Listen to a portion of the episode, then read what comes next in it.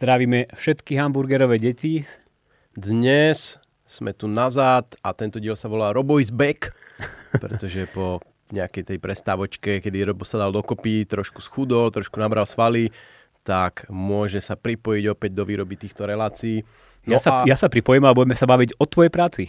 Budeme sa baviť o tvojej téme, tvojej srdcovke a to je zdravie. To je zdravotníctvo, zdravie, a reformy. My všetko reformujeme, takže máme takú novú publikáciu, ktorá sa volá Reformný reštart v zdravotníctve a v krátkosti si ju prebereme. No ja by som to tak uvedol, že to je taký akýby nejaký meta pohľad na to, ako sa dá pristupovať k zdravotníctvu, ako môže vyzerať zdravotníctvo. Naštartuješ tam nejaké trendy toho, čo sa deje vo svete, čo sa deje s nákladmi, čo sa deje so spotrebiteľmi a potom dávaš také menu na výber eh, politikom, že ako, je podľa teba, ako by mala podľa teba vyzerať tá správna reforma, čo by mali byť tí hráči, ktorí držia v rukách e, kľúče od miešačky a ktorí rozhodujú o tom, ako e, to zdravotníctvo sa bude vyvíjať. A potom dávaš konkrétne polisy odporúčania, ktoré ukazujú, že kde je dnes v tom našom zdravotníctve priestor na zlepšenie. Takže to bol taký obsah, rezume. No si to popísal tak, keby to malo 40 strán, ale ono to má len 4 strany, takže každému odporúčam stiahnuť si, prebehnúť si, lebo ono je to napísané v takom štýle, že poďme sa baviť o tomto. Že nie je to nejaká hĺbková analýza, to príde taký, časom. Taký filozofický meta uh, scénar toho, že ako vôbec rámcovať to, o čom sa bavíme v zdravotníctve. Takže bez týchto ďalších abstraktných témov poďme na niečo konkrétne. Ty si najprv v tej prvej časti načrtol, aké sú nejaké také hlavné trendy v zdravotníctve z celkového pohľadu vo svete dnes.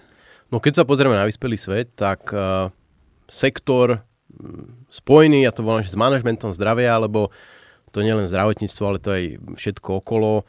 A e, podiel tohto sektoru na vyspelých ekonomikách rastie. Spojených štátoch amerických za chvíľu e, dosiahne petinu, čiže každé, každý piatý dolár v americkej ekonomike sa bude nejakým spôsobom týkať zdravia, zdravotníctva. Čiže význam ekonomicky tohto sektoru rastie. No a s tým sú spojené ďalšie veci, že bude to stať viac peňazí, bude to, budeme musieť viac našich peňaženiek do toho dávať. Ty si tam popísal konkrétne dôvody, že prečo sa to deje. No deje sa to preto za prvé, že teda starneme, čiže čím sme starší, čím je väčší podiel starších ľudí, tak tým viac chorob potrebujú riešiť. To je prvý dôvod. Druhý dôvod je na ponukovej strane, že prv, prv tým myslím 100 rokov dozadu, lekár proste to bol chlapík s koženou brašnou, ktorý ako v nej mal niekoľko nástrojov, bola nejaký, mal nejakú lekáreň. Predstavte si doktorku Kvinovú. Doktorka Kvinová proste mimo tú brašnu moc toho nemala.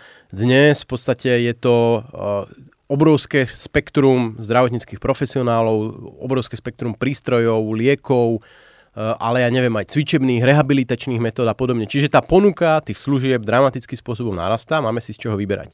No a ďalším faktorom je to, že my všetci, väčšina z nás bohatne v tých vyspelých ekonomikách, no a eh, kým medzný úžitok mnohých iných statkov klesá, to znamená, že máš jedno auto dobré, kúpiš si ešte druhé pre manželku, tretie kúpiš si kabriolet na víkendy, ale osme auto ti už veľký zmysel nedáva, tak uh, vždy dáva zmysel kúpiť si ďalší dodatočný deň zdravia. Čiže medzný užitok ďalších dní zdravia alebo ďalších dní života neklesá. Preto ako keby v tej hierarchii O, nesúhlasíš?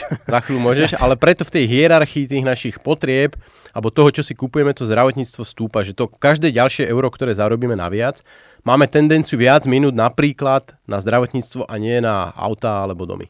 S tým, čo si povedal na záver, súhlasím, ale podľa mňa keby e, zákon klesajúceho mezného užitku platí aj v zdravotníctve. A konec o tom ty si veľakrát rozprával, že musíme sa pozerať na to, že keď ideme teda liečiť nejakú chorobu, ktorá stojí, neviem, alebo ktorej vyliečenie, alebo nie ani vyliečenie, ale ktorá pomôže e, predlžiť život pacienta o jeden deň, ale stojí to tá liečba niekoľko miliónov eur, tak tam je ten medzný užitok už naozaj nízky a musíme sa keby e, musíme sa nejak rozhodnúť, že teda toto liečbu, túto liečbu nebudeme e, realizovať, lebo tie náklady toho sú extrémne vysoké, že dali sa použiť na niečo iné. Takže podľa mňa, aby som to zhrnul, že medzný užitok klesá pri všetkých statkoch a to zdravotníctvo je špecifické tým, že čím sme bohatší, tak rastie podiel výdavkov, ktoré sme ochotní dať na to zdravotníctvo. Ja, ja akože možno to doplním v tom zmysle, že Samozrejme, to, čo si ty povedal, platí do veľkej miery hlavne pre ako keby spoločenské výdaje, že ty musia pozerať na to dodatočné euro, ale uh, trošku to neguje z toho pohľadu jednotlivca práve ten bod predtým, čo som hovoril, to znamená, že tá ponuka tých služieb rastie, čiže jasne, pokiaľ ty uh, si máš ako keby, máš len jednu technológiu, ktorú si kúpiš stále menej tých dní, tak je tam klesajúci medzný užitok, ale keď ty máš ako keby ja neviem, novú, re, novú rehabilitačnú metódu, nové, novú laboratórnu metódu, ktorú si môžeš kúpiť a nejakým spôsobom prispieť k tomu zdraviu, tak tam akože medzný užitok tých nových technológií nemusí klesať. Akože to nie je ja cháp, zákon ja, zdravotníctva. Ja, ja, ja chápem, čo hovorím, nechcem sa už pri tom zdržovať, ale mi to príde také, že uh, ja môžem uh, sa dožiť teraz o povedzme 50 dní viacej, keď začnem ži- žiť tak zdravo, že prestanem jesť čipsy. Ale ja sa môžem rozhodnúť, že obetujem uh, tých 50 dní, radšej budem jesť čipsy, lebo mi strašne chutia a rozhodnem sa spraviť takýto trade-off. Že, uh, podľa mňa aj nikto nemaximalizuje dl- dĺžku dožitia, že to je taký akýby... Hej, ako je to, je to skôr v porovnaní s inými spotrebnými hey, statkami, hey, nazvime hey. si to. Dobre, ale keď sa bavíme o tých nákladoch, ja som ti tam chcel doplniť, alebo mňa napadlo uh, taký štvrtý dôvod, prečo rastú náklady v zdravotníctve. O tom písal uh, taký náš obľúbený ekonom, sa volá Alex Tabarok, on o tom napísal takú malú knižku a ten dôvod sa volá uh, tzv. Baumová uh, nákaza nákladov. Sa to volá Baumov's cost disease a ona hovorí o tom, že sú určité odvetvia, kde v čase až tak výrazne nerastie produktivita práce, ale keďže v ostatných odvetviach rýchlo rastie produktivita práce dlhodobo, tak tieto odvetvia musia platiť vyššie mzdy zamestnancov, lebo keby neplatili, tak tí zamestnanci by utiekli do iných odvetví. Aby som dal konkrétny príklad, tak um, produktivita čašničky za posledných 100 rokov pravdepodobne nejak extrémne nenarastla, ona stále dokáže v nejakom čase obehať niekoľko stolov, ale tí reštaurátorie musia platiť stále, stále vyššiu mzdu, pretože ona keby dostávala takú istú mzdu, ako dostávala pred 100 rokmi, tak by radšej išla pracovať do fabriky na výrobu aut, ktorých produktivita extrémne narastla. A tento Alex Tabrok tvrdí, že takéto niečo sa deje aj v zdravotníctve v Spojených štátoch amerických. On tam má množstvo grafov rôznych dát, kde ukazuje, že áno, že to zdravotníctvo je pomerne náročné na personál. Ako si povedal, tam sú rôzni odborníci a veľkú časť nákladov v zdravotníctve tvoria práve doktory, e, sestričky a tento personál. A zároveň v tom zdravotníctve až tak výrazne nerastie produktivita práce. Hej, že e, ten chirurg, ktorý reže e, do nejakého tela, tak nedokáže za jeden deň počas dekády zvýšiť svoju produktivitu z 5 tiel za deň na 50 tiel na deň. A jednoducho musia zvyšovať eh, platy všetkých, všetkých, všetkých, všetkých zamestnancov zdravotníctve z toho dôvodu, že v ostatnej ekonomike tam tá produktivita rastie a to je práve tá nákaza nákladov, eh, ktorú vidíme napríklad v školstve. Tam je to úplne očividné, že jednoducho učiteľka nemôže odučiť za jeden deň oveľa, oveľa viacej žiakov, ako to dokázala povedzme pred 50 rokmi. Aj keď možno, že internet to trochu zmení. A on tvrdí, že niečo podobné je aj v zdravotníctve. Toto je veľmi dobrý mostík vlastne k tej mojej záverečnej časti, lebo toto, čo si povedal, samozrejme platí, pokiaľ akceptujeme práve takýto statický pohľad na uh, vlastne vykonávanie týchto služieb. Že jasné, keď mám jeden skalpel, jednu ruku a jedno brucho, do ktor- z ktorého musím vyrezať slepé črevo, tak uh, v roku 1950 mi to bude trvať zhruba toľko ako v roku uh, 2020.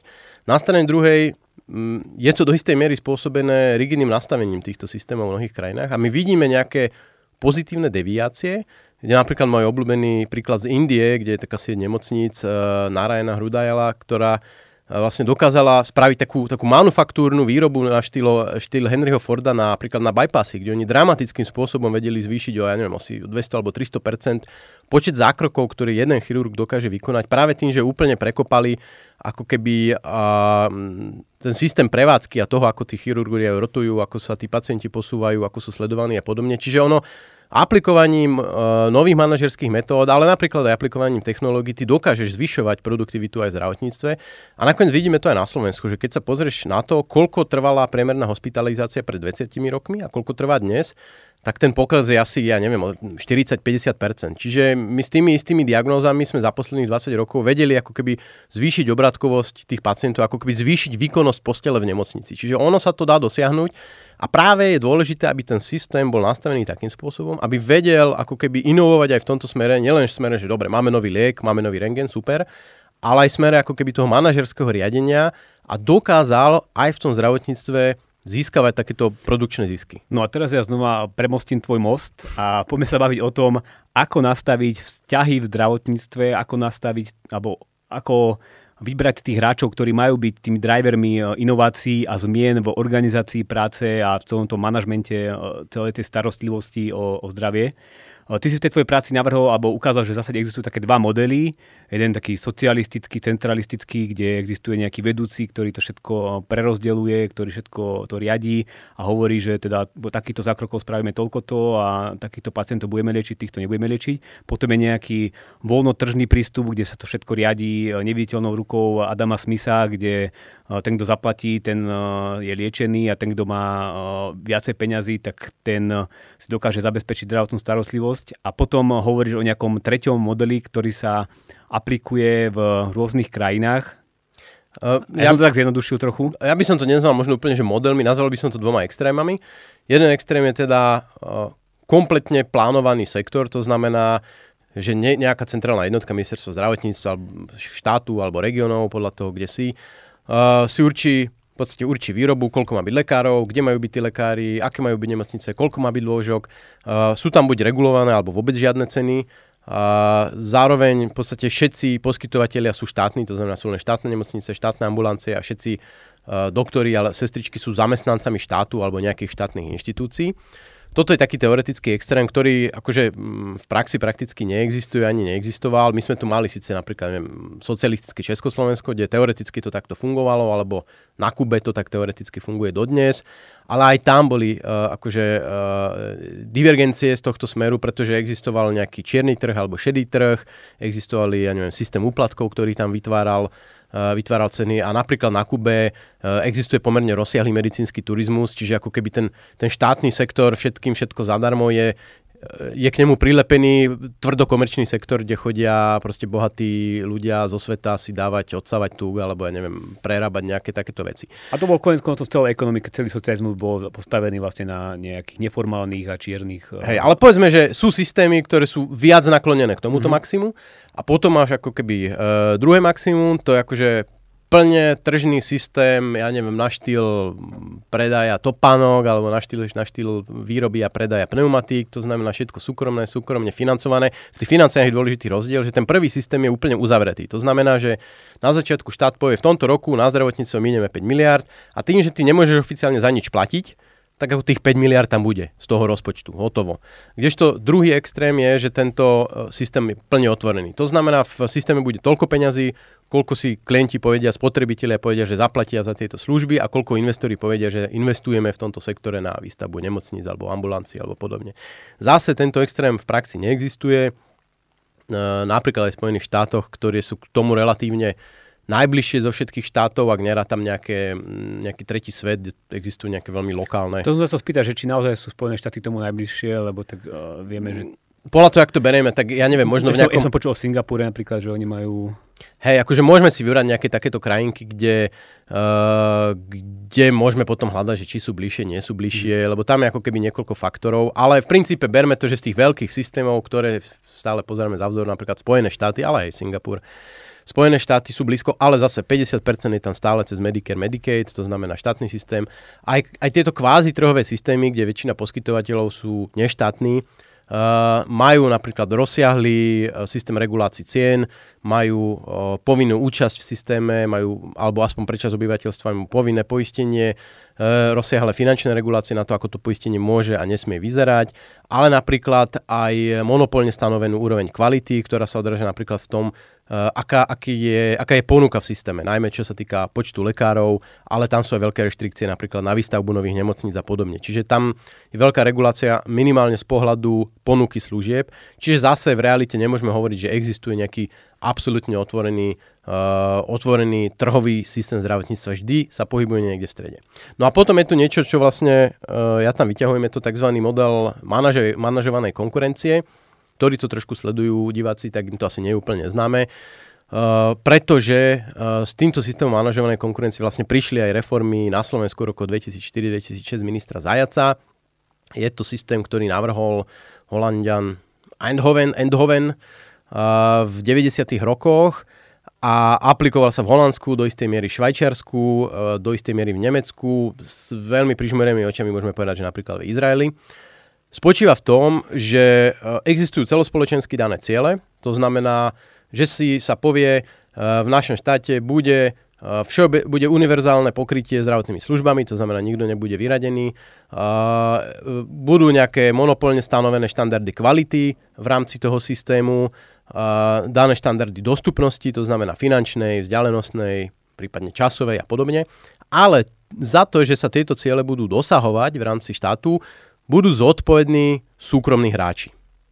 To je rozdiel vlastne oproti, oproti napríklad tomu plne štátnemu, že je to ponechané na manažerských a podnikateľských metodách, ako tejto ciele dosiahnuť. No, mne sa tento tretí model do veľkej miery páči, lebo on mi trochu pripomína aj v školstve sú také rôzne modely alebo predstavy, že teda áno, malo by byť vzdelávanie zadarmo, lebo nevieme si predstaviť, že by niekto musel platiť za svoje vzdelávanie a že štát bude rozdávať nejaké vouchere určite možno, že nejaké minimálne vzdelanie, ktoré musia dosiahnuť tie deti, ktoré potom bude preskúšavať, ale už následne nechá na tých súkromných aktérov, aby oni uh, sa rozhodli, že akým spôsobom budú vzdelávať, čo budú vzdelávať a ako to celé bude vyzerať. Uh, s týmito systémami ale podľa mňa je uh, jeden veľký, veľký problém, a to je taká moja hlavná otázka na teba, že oni sú akéby, um, alebo takto, že oni vždy fungujú na základe toho, že máme nejaký štát, ktorý vytvorí nejaký rámec, nejaké pravidlá, nejaké to ihrisko, bude hrať toho rozhodcu a nechá tých hráčov, aby oni čím najlepšie súťažili v tom, ako dokážu kvalitne uspokojiť zákazníka. Že to je taká hlavná predstava, to sa volá aj v ekonomii, čo sme sa mi učili, že nejaký New Public Management, že vlastne využijeme tú konkurenciu v spoločenské dobro. Ale ono je to podľa mňa vždy tak trochu náchylné na to, že na, tie detaily, na, na detaily. Že ten rozhodca stále bude trochu meniť pravidla, on bude nastavovať parametriky, on bude tam meniť e, čísielka, desatinné čísielka, ktoré budú rozhodovať do veľkej miery to, ktorí hráči povedzme budú ziskoví, ktorí budú stratoví, ktorým sa bude dariť lepšie alebo horšie. A potom sa môže stať, že niektorí tí hráči Uh, povedzme, nebudú až tak sa zameriavať na to, aby uspokojili zákazníkov, aby liečili pacientov, ale povedzme sa zamerajú na tých rozhodcov, že budú chodiť za tými politikmi a budú od nich vyžadovať aby tento zákon takto upravili, aby nám toto fungovalo lepšie, aby sa nám viacej darilo. Že toto je podľa mňa taký jediný, jediný veľký akýby problém tohto a že ako to riešia v tom Holandsku, že ako tam tú reformu nejak navrhli, že už sa nedieje to, lebo ja si mi predstaviť, že tu keby aj nejaký teraz prišiel osvetený minister, alebo ty by si sa stal minister, by si to všetko dobre navrhol, že následne by tí ďalší ministri to tam začali trošku upravovať, trošku tie parametriky meniť a nakoniec, aby to, nakoniec by to bolo keby tak nastavené, aby to vyhovovalo skôr niektorým hráčom a nie povedzme tým pacientom. No, to, čo si ty povedal teraz, to je presne to, čo sa stalo na Slovensku. Že 2004-2006 tu ten systém manažovanej konkurencie, čo sa týka legislatívy, bol kompletne postavený. Akože všetky zákony, všetko, čo na to bolo treba, bolo postavené. Akorát teda v 2006 prišla zmena vlády a prišla séria, ja to volám, že deforiem, ktoré uh, v podstate ten uh, systém zmrzačili. Že my dodnes fungujeme na tých zajacových zákonoch. Dodnes tu máme ako keby legislatívne systém manažovanej konkurencie, ale tie tzv. deformy, a môžeme menovať pár, je to vytvorenie minimálnej koncovej siete, ktorá je tak rozsiahla, že, že tam proste nedá selektívny contracting zmysel. Je to nevytvorenie základného balíka a jasného nároku, je to nedokončenie transformácie nemocníc a tak ďalej a tak ďalej. To sú proste veci, ktoré v praxi znemožnili vytvorenie fungujúceho, fungujúceho systému na základe manažovanej konkurencie. Čiže áno, to, čo si ty povedal, akože platí, pretože my sme to zažili. Mm-hmm. Ako to robia Holandiania? No samozrejme, ani u nich to nefunguje ideálne, povedzme si na rovinu. Ideálny svet asi nikto z nás nehľadá. Uh, ja môžem len hádať, uh, že uh, Holandenia vychádzali z iného systému, tam tá konkurencia, my sme vlastne prebudovávali socialistické zdravotníctvo. Tvrdo centralistické socialistické zdravotníctvo, bola to šoková terapia, ktorá v praxi nakoniec sa úplne neuchytila. Holandenia vychádzali z nejakého plurali, pluralitného systému a prekopávali tento pluralitný systém, čiže mali e, iný základ. Potom môžeme akože sa tu baviť na takej úrovni, že Holandiania predsa len tá kultúra e, obchodu a, a ako keby trhového správania je tam uh, predsa len oveľa hĺbšie zakorenená, že nie je to taká, taká socialistická mentalita, ako sa u nás vytvorila. Čiže aj to, to obyvateľstvo to vzalo asi lepšie, plus uh, asi videli tam tie nedostatky toho ich existujúceho systému lepšie. Čiže, uh, čiže toto sú asi tie hlavné dôvody, prečo to tam sa do veľa väčšej miery uchytilo uh, ako u nás. Ale samozrejme aj tam prebiehajú diskusie, aj tam prebiehajú nejaké mini reformy, mini úpravy uh, a nie sú tam úplne všetci s tým spokojní. Teraz, keď sme sa rozprávali o takom, že ako by to mohlo vyzerať z pohľadu nejakej reálnej politiky, teda z toho, že ako by sa dali spraviť reformy, aby to nejak plus minus u nás fungovalo. Mne sa páčilo, že ty si v, tom svojo, v tej tvojej štúdii poukázal aj na také akéby filozofické zmeny toho, ako má vyzerať zdravotná, alebo ty to nazývaš, že manažment zdravia ľudí. Že to by vlastne nemalo byť iba to, že niekoho liečíme, lebo teraz ochorel a musíme ho dať do nemocnice, dať mu lieky do úst a niečo zašiť, ale že to je vlastne nejaký dlhodobý manažment, ktorý by mal už začať od nechcem povedať, že detstva, ale povedzme od mladých ľudí, ktorí si uvedomujú, že raz budú starší a raz budú mať zdravotné problémy. A myslím, že to bol náš kolega Ivar Karpiš, ktorý mal taký pekný graf, ako vyzerajú e, náklady na zdravotnú starostlivosť a že ako extrémne začnú rásť, myslím, že od 40 od, alebo 50 a že vlastne e, to, ako tie náklady rastú, je do veľkej miery dané tým, ako sa ten človek správa od 20 do e, tej 40 a že by sme mali nájsť nejaký systém, ktorý bude motivovať tých aktérov a nakoniec aj toho pacienta, ktorý ešte nemá chorobu alebo ktorý je potenciálny pacient, aby sa to svoje zdravie staral. Že ako toto nejak nastaviť, alebo ako toto vniesť do toho systému. Hej? Že, že potrebujeme vytvoriť nejakého nového hráča, ktorý bude mať motiváciu sa na to pozerať takto celoživotne. Ono existuje niekoľko štúdií, ktoré ukazujú na konkrétnych číslach, že v podstate drevivá väčšina nákladov v, v zdravotníctve vzniká v tvojich posledných dvoch rokoch života. Hmm. Väčšinou je to tak, že ty buď dostaneš nejakú vážnu chorobu, väčšinou teda rakovinu, kde proste je tam séria tých drahých, drahých zákrokov a častokrát to bohužiaľ aj tak skončí tým, že zomrieš v relatívne krátkom čase, prípadne dostaneš infarkt, mozgovú porážku, kde zase tá doba dožitia je už potom pomerne nízka, ale zároveň je toto obdobie, keď máš tie najväčšie náklady, naj, najdrahšie a podobne. Zároveň ale platí, že uh, väčšine týchto drahých, uh, ťažkých diagnóz predchádza mnoho rokov nejaké akumulácie, alebo plundrovanie, nazvime to, alebo akumulácie nejakých problémov. Čiže ono sa to trošku svojím spôsobom podobá na také reverzné sporenie, že keď, keď si sporím na dôchodok, tak ja vlastne robím nejaké investície do akcií a podobne. A naopak, keď si sporím zdravie, alebo keď si míňam zdravie z dôchodku, tak je to zase, že tu si dám tie čipsy, tu nejdem behať, tu si trochu vypijem, a, a tak ďalej. Čiže je to trošku také reverzné spo, e, sporenie.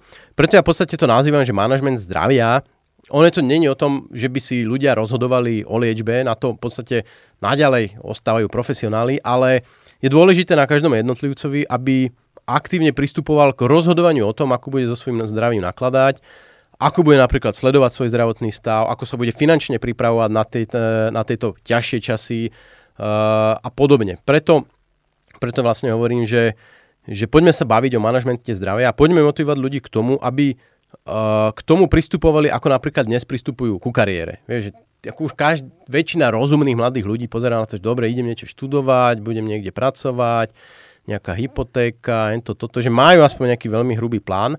A takéto niečo by sme mali mať aj v zdraví a zároveň to prepojiť s tým, e, s tým finančným plánom. No a v tom nám, pomá- nám môže pomáhať aj tento systém.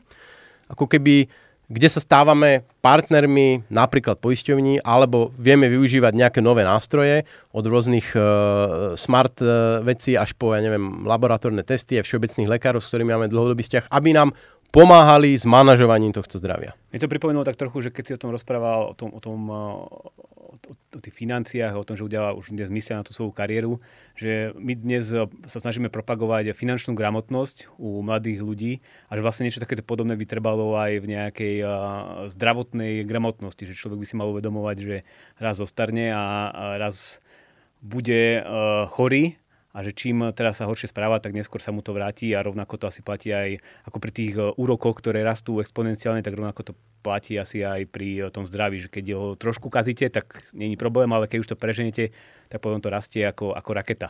Ale ja som chcel jednu vec povedať, že toto všetko sú keby také, uh, to príde, že, že pekné reči a dobre to znie a všetci by sme to chceli, ale uh, mne si trochu nahral s tou kariérou a s tým, uh, s tým vzdelávaním a, a plánovaním, lebo ja tam rád rozprávam o tom uh, koncepte income, uh, income share agreement, teda o nejakej dohode o vzdialenom príjme a ten je presne založený na tom, že vytvoríme nejakého agenta, nejakého hráča, ktorému dovolíme zainvestovať do našej budúcnosti a odrazu sa keby spoja naše osudy a ten agent, ten hráč eh, dokáže v budúcnosti zarobiť iba vtedy, keď ja budem mať dobrú kariéru. A on teraz mal nejakú motiváciu mi v tej kariére radiť a nejak pomáhať a nejak eh, mi pomáhať so vzdelaním, aby som mal tú kvalitnú kariéru. A že teraz či by niečo podobné nešlo aj v tom zdravotníctve. A ono asi trochu to do určitej miery plnia zdravotné poisťovne, lebo oni dokážu v budúcnosti, alebo oni a my máme spojené alebo nejakým spôsobom, spôsobom prepojené budúce výdavky na zdrav, zdravotníctvo. Že oni dokážu ušetriť výdavky budúce tým, že ja budem mať nižšie budúce výdavky na liečbu. Takže týmto nejak keby je tá naša budúcnosť spojená. Ale ja som rozmýšľal, že či by sa to nedalo aj opačnou stranou, že nejak sa nepozrieme na tie výdavky, ale, ale pozme na príjmy. Že ja viem, že v budúcnosti budem mať nejaký dôchodok a že teraz, ja keby som dokázal niekomu predať budúcu časť môjho dôchodku, tak odrazu by existoval nejaký hráč, ktorý by mal motiváciu uh, udržať mňa pri živote dostatočne dlho, aby dosahoval ten uh, budúci výnos vo forme podielu môjho dôchodku a odrazu by, by mal akoby motiváciu mi akože začať niečo radiť, možno že nejakú aplikáciu mi nainštalovať a sledovať, že či si idem trikrát do týždňa zabehať, lebo odrazu už by nemala ak tie poistovne motiváciu iba vo forme nákladov, ale mal by motiváciu vo forme príjmov. No ja ti odpoviem tak, že uh, najskôr, najskôr aby to neznelo ako floskule. Hej? To všetko, čo tu zaznelo, treba sa starať o no. svoje zdravie, od mladí, toto počúvame od školy. Uh, rozdiel je v tom, že dnes sa aplikuje, proste podobne ako v školstve, podobne ako v školstve, dnes sa aplikuje systém, 10 rokov ideš na takú prehliadku, 15 rokov na takú prehliadku, proste osnovy. Hej? Uh, od 30 dve prehliadky, uh, každých, neviem, teda jednu prehliadku každé 2 roky, tam ti zmerajú tlak, nacikáš tam do skúmavky a proste takto to funguje, akože masovo. Ale ja sa tu skôr bavím o individualizovanom prístupe, pretože uh, za prvé, každý môže mať trošku iné preferencie, čo sa týka plundrovania svojho zdravia. Akože niekto vyznáva viac tie hedonistické úžitky a jednoducho si povie, že kašľa na to. Uh, a za druhé, na každého funguje, uh, funguje niečo iné. Niekto proste, kto je obezný, by mal rešiť iné veci, ako niekto, kto má genetickú predispozíciu k niečomu, čomu sa nevie vyhnúť zdravým, uh, zdravou výživou napríklad a podobne. Čiže v podstate to, čo si ty načrtol, áno, akurát si myslím, že v zdravotníctve je to oveľa ťažšie, ako urobiť napríklad v tom školstve, pretože uh, poprvé um, predikovať nejak, nejaký zdravotný vývoj jednotlivca uh, na x 10, 15, 20 rokov dopredu, že keď máš 20-ročného človeka, ty sa bavíš v podstate o tom, čo sa s ním stane v 60 hej? To je 40 rokov. Čiže akože strašne dlhý investorský výhľad, že to nie je, že nastúpim po troch rokoch školy do roboty. To je, to je prvý problém, ktorý je s tým spojený. Uh, a druhý problém je, a teda vlastne otázka, či to vôbec dokážu tie poistné, poistné modely nejakým spôsobom spraviť. A druhý problém, ktorý sa už týka napríklad konkrétne Slovenska je, že v dnešnom systéme ako keby ten vzťah medzi poisťovňou a poistencom je úplne voľný. To znamená, že poisťovňa do teba zainvestuje a ty akože v ďalší rok preskočíš do inej a neexistujú nástroje, ako v podstate tam ťa donútiť, aby si, aby si zostal že ten, ten vzťah medzi zákazníkom alebo a tým poskytovateľom týchto služieb uh, sa musí ešte len nejakým spôsobom vybudovať, vytvoriť. A tretí problém je, že napriek tomu, že sa bavíme teda väčšinou o zdravotných poisťovniach, nie všetky zdravotné výdavky e, dávajú zmysel z pohľadu poisťovníctva. Že v podstate poistenie je poistenie nejakých uh, katastrofických udalostí, ktoré sa dejú náhodne pri jednotlivcovi, ale vieme ich nejak akože vyčísliť štatisticky pri väčších skupinách ľudí a ty to vlastne združíš, oceníš si to poistné riziko, na základe toho funguješ. Ale napríklad to, že ty si zlomíš maliček, alebo budeš mať chrípku, alebo ťa bude boleť zub, to sú akože spotrebné veci, ktoré sa dejú v pravidelných intervaloch a ty si napríklad nevieš poistiť uh, prázdnu nádrž aute, alebo nevieš si poistiť, že budeš hladný, pretože to je niečo, čo sa neustále opakuje a čo je ako prirodzené. Preto uh, je tu aj problém v tom, že uh, veľa týchto zdravotných systémov sa snaží natlačiť všetky tieto výdavky do poistného systému, čo neúplne dáva zmysel. Čiže tu sa musí prekopať strašne veľa vecí, ale v princípe áno, to, čo si ty povedal, že ideálom je, aby my sme našli niekoho, aby v tom systéme vznikol, vyrastol niekto, a ja môžem povedať, že nech je to poisťovňa, ale nech je to niekto iný, nejaká entita, ktorý vlastne dokáže sa spolu podielať na tom, že ty budeš mať dlhší a zdravší život a dokáže mať podiel ako keby na týchto výnosoch. Ja by som možno iba paradoxne trochu dodal, že niektorí ľudia sa boja toho, že ak by sme dokázali pomerne presne predikovať to, aké zdravie bude mať 20-ročný človek o 40 rokov, že to by mohlo vytvoriť nejaké ďalšie problémy. Hej? Že už dnes sú nejaké screeningy genov a DNA, ktorí sa dajú odhaliť niektoré choroby a potom možno, že tí ľudia budú mať problém sa vôbec niekde poistiť alebo budú mať problém niekde nájsť niekoho, kto je ochotný znášať v budúcnosti s nimi tieto výdavky. Ale to sú už také trošku filozofické a ťažké debaty do budúcna. My sme sa vôbec nedostali k nejakým konkrétnym opatreniam, takže budeme si tu takto musieť sadnúť ešte na budúce a porozprávať sa o tom, aké konkrétne zmeny v policy nastavení by si si ty predstavoval, ktoré by nás posunuli bližšie a zlepšili by konkurenciu predovšetkým v poskytovaní zdravotnej starostlivosti. Ale na budúce musím dať ešte taký trochu disclaimer, budeme sa rozprávať o minimálnej mzde, takže divákov som určite teraz navnadil. Konečne máme v zásobníku nejaké poriadne témy, to znamená, že toto nazveme reformný reštart 1 a potom bude reformný reštart 2 návrat opatrení, eh, kde do detailu rozoberieme, ale ak by ste ponáhľali, pripomínam, v tejto, v tejto publikácii nájdete, ale vypísané v podstate len ako body, Takže zase nečakajte nejaké hlboké veci, to všetko budeme postupne pridávať a vďaka tomu budeme mať videok a videok a tém a tém. Čiže ja by som to možno zhrnul, nech Zhrn už to. Robo môže ísť na vlak konečne, už je nervózny celý z toho.